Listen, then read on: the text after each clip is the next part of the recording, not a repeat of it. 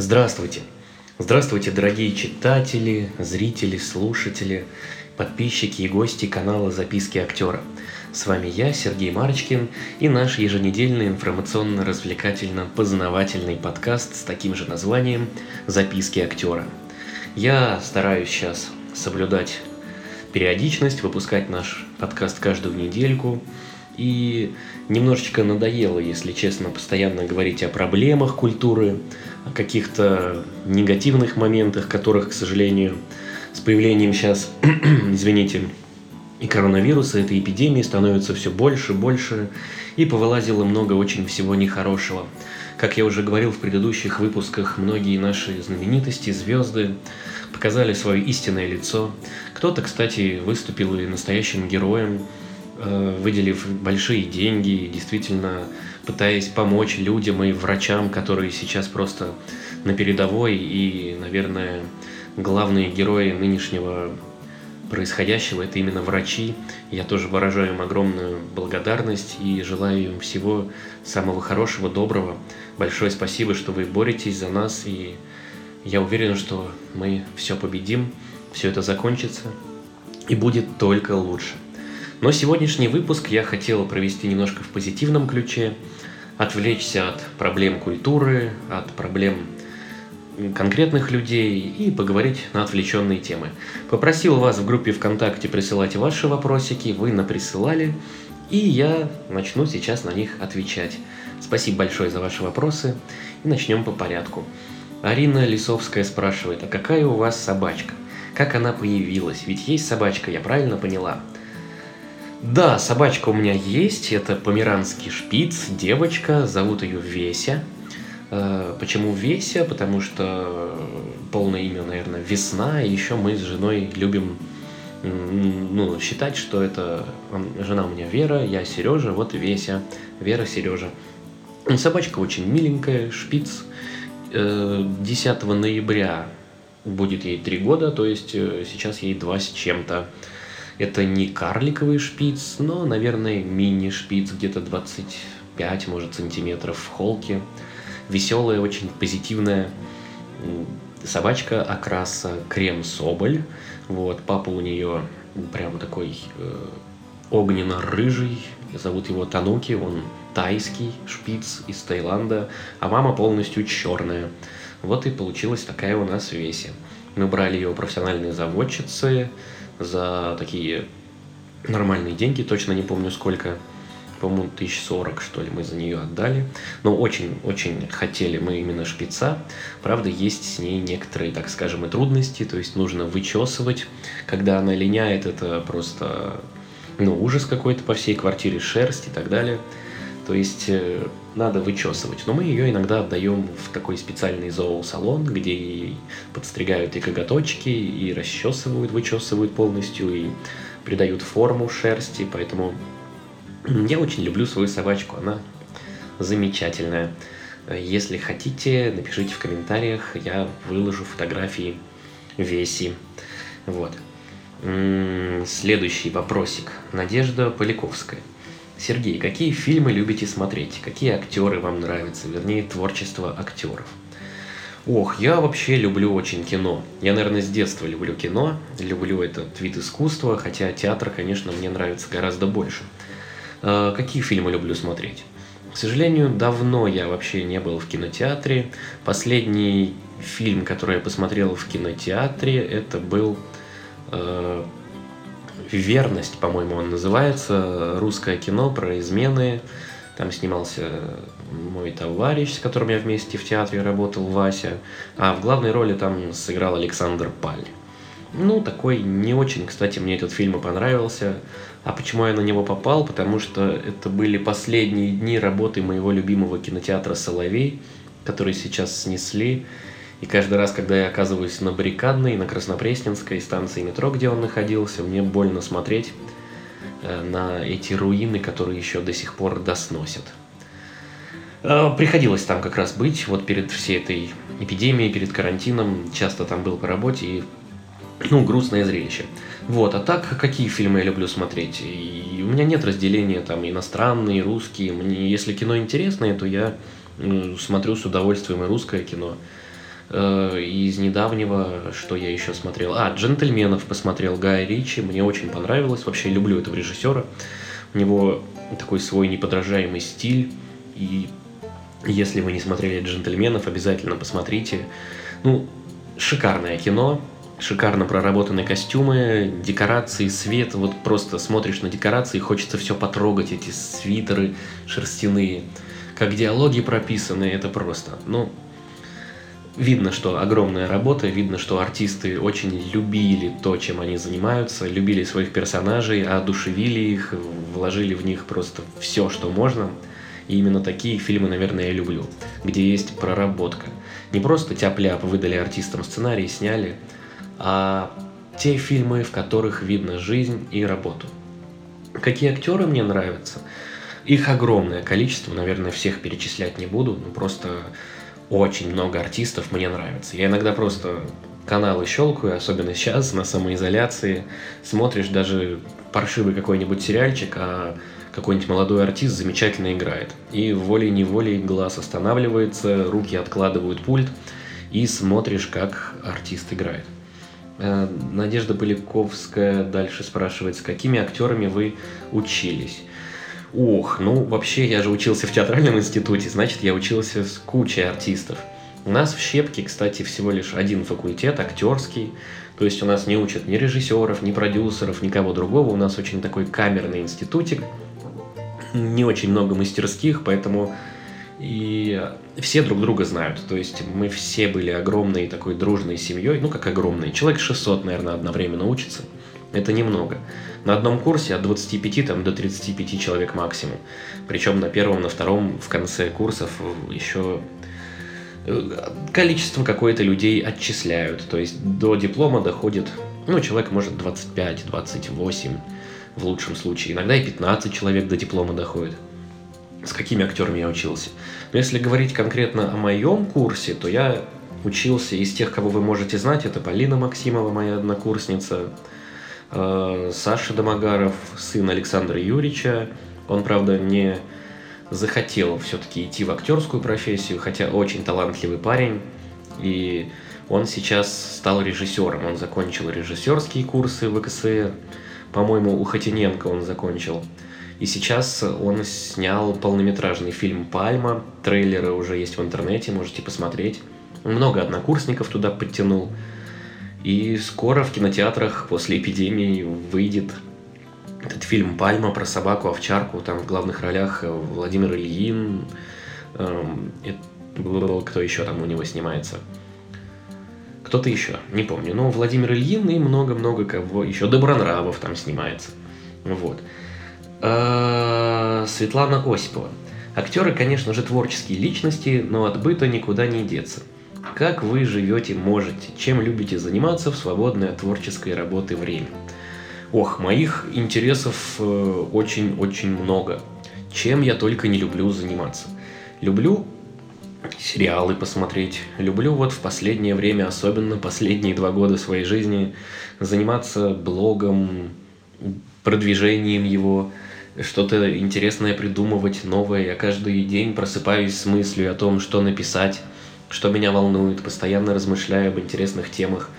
Э, листаю новости культуры, новости того, что происходит вообще в культурной сфере. И каждая новость заставляет меня задуматься, ну если это не какой-нибудь там желтый скандал, а что-нибудь такое интересное.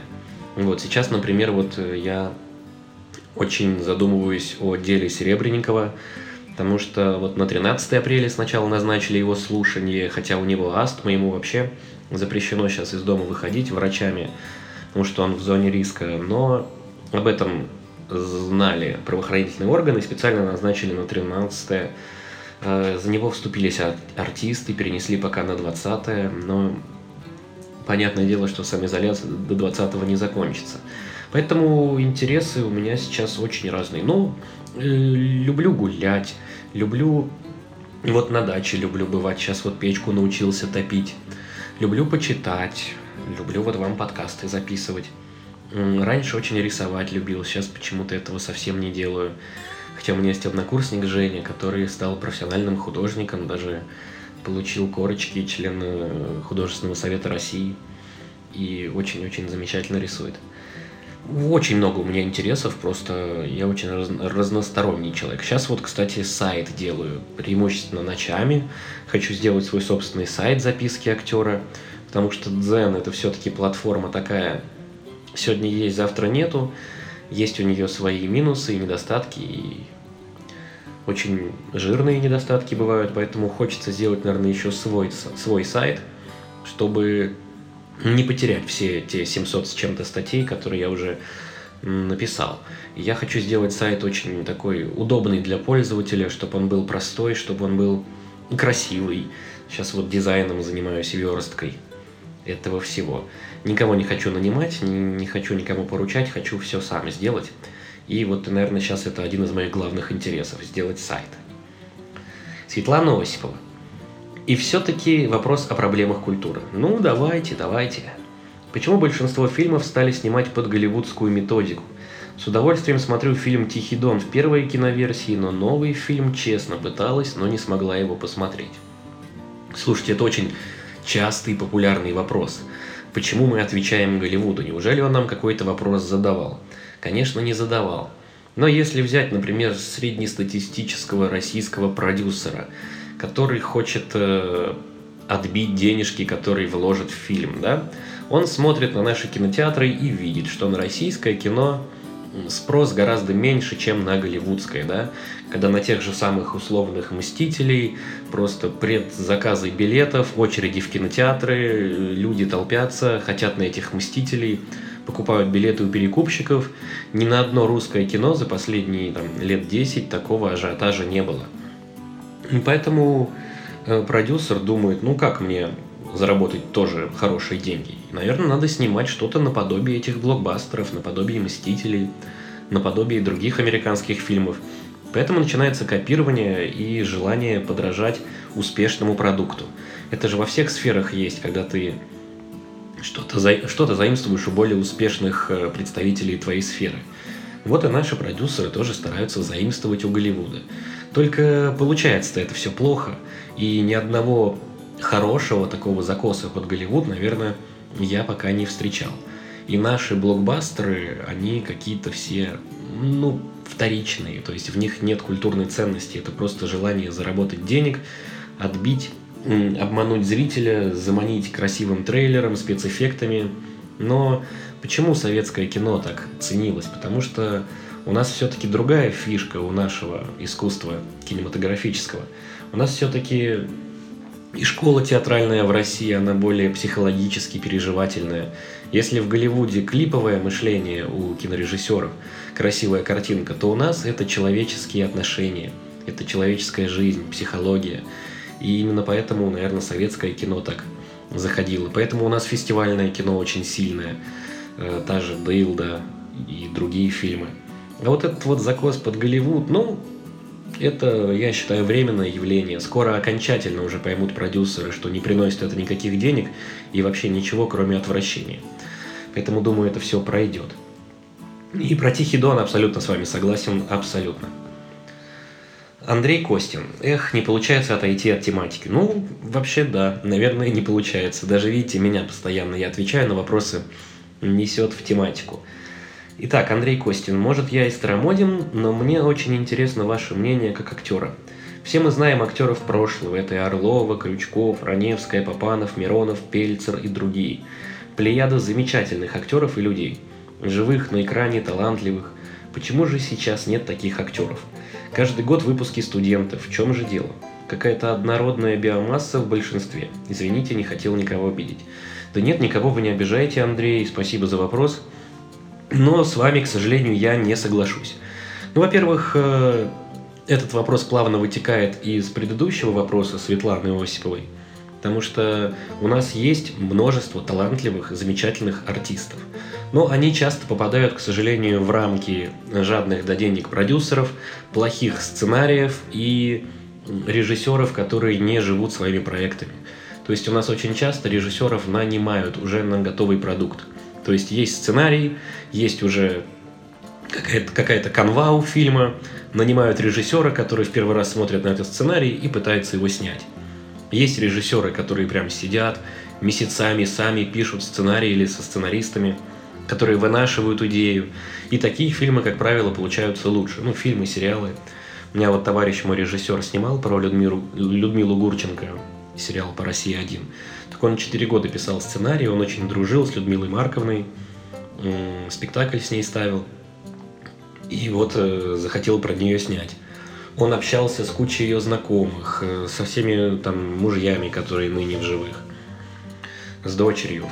Э, собрал огромную сценарную базу и написал замечательное художественное произведение.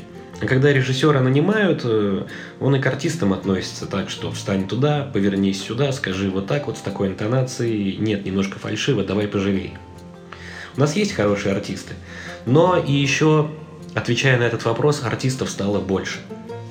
Только в одной Москве есть пять основных театральных вузов. Каждый год они выпускают около тысячи артистов, только главные пять вузов. А представьте, сколько еще коммерческих институтов, сколько по всей России этих институтов и по ближнему зарубежью. И все едут покорять столицу, ну или Петербург, где тоже есть киностудия. Э, эти просто тысячи и тысячи людей каждый год выпускаются. И еще же и старые, которые в прошлый год выпустились, и в позапрошлый тоже никуда не деваются. Поэтому рынок артистов жутко перенасыщен и просто огромная-огромная конкуренция. И зачастую берут на главные роли не тех, кто действительно талантлив, а тех, кто чей-то друг или уже работал с этим режиссером, или чей-то племянник, зять, сват, брат. В общем, жуткое бывает кумовство. И, как я уже сказал, к сожалению, сейчас кино это все-таки бизнес. Если тогда это было искусство, то сейчас это бизнес, который, ну, который никак не связан с искусством. Кино существует, чтобы отбить деньги. И иногда они отбиваются. У нас есть успешные проекты, там Т-34, Движение вверх, тот же Холоп. Поэтому никого вы не обижаете, но Артисты хорошие есть, но их трудно разглядеть в огромной массе и в том, что сейчас это просто бизнес. Ну что ж, на вопросики на ваши я ответил. Надеюсь, довольно-таки э, развернуто. Мне самому нравится отвечать на ваши вопросы. Я вас призываю писать их чаще. Потому что я вот хочу, например, записать подкаст иногда, поговорить с вами о чем-то. И ваши вопросики могли бы как-то разбавить наше общение. Потому что я выбираю иногда тему – для подкаста. И просто на нее разговариваю. А когда есть вопросы, получается какое-то живое общение. Вот. Э, сегодня буду проводить аж целых два эфира ВКонтакте. Огромное спасибо всем, кто смотрит эти эфиры. Мы сейчас читаем «Мастер и Маргариту», уже до шестой главы дошли, поэтому все, кто слушают этот подкаст и не в курсе о моей группе ВКонтакте, о том, что каждый день мы там сейчас читаем. В прямом эфире я вас призываю, находите ВКонтакте группу «Записки актера», присоединяйтесь, и вместе будем читать замечательные, хорошие, прекрасные произведения. Я думаю, что скоро мы прервемся насчет «Мастера и Маргариты» и почитаем что-нибудь другое, чтобы немножко отвлечься, что-нибудь, может быть, веселое. Вот рассказы Носова очень хорошо, кстати, зашли, мне понравились. Кстати, интересный момент – Читали мы Зощенко, и потом раз, смотрю, ребенок в школе проходит Зощенко. Э, недавно читали Носова, сейчас присылают задание рассказа Носова. Как-то прям так совпадает. Причем и Зощенко, и Носова предложили вы, за что вам спасибо, мне очень, это очень все понравилось. Немножечко я сегодня сумбурно говорю, немножко заговариваюсь, за это меня прошу простить, но как-то такое состояние у меня немножечко взбудораженное от всего происходящего, от того, что сейчас вообще творится в мире. Сейчас с минуты на минуту должен опять выступать президент, что-то скажет. А, почему взбудораженное? Потому что ввели сегодняшнего дня в Москве эти пропуска электронные. Я себе, кстати, вот заказал, попробовал, намучился на портале этих госуслуг московских, все висело, зависало. Но в итоге я победил, пропуск себе заказал – нужно съездить там будет по делам один разочек. А, и вот сегодня первый день эти пропуска ввели в метро огромные очереди, то есть э, зачем сидели на самоизоляции, если сейчас такая вот произошла неразбериха. Поли- полиция не успевает у всех проверять, в итоге толпы людей, все друг друга перезаразят. И зачем это все было? Это все, если честно, очень выводит из себя и злит. Ну что ж, дорогие мои слушатели, спасибо вам за внимание, я всегда рад с вами пообщаться. Я очень люблю этот формат подкастов, прям очень-очень. Очень благодарен за ваши отзывы, за ваши отметки, мне нравится, за то, что вы делитесь, делитесь с друзьями. До свидания. Не болейте, пожалуйста. Всего вам самого хорошего, искреннего, чтобы вокруг вас были только адекватные люди. Не верьте фейковым новостям, которые часто пишут в интернете. Верьте только официальным проверенным источникам. А я с вами прощаюсь. С вами был Сергей Марочкин. Скоро увидимся, услышимся. Пока-пока.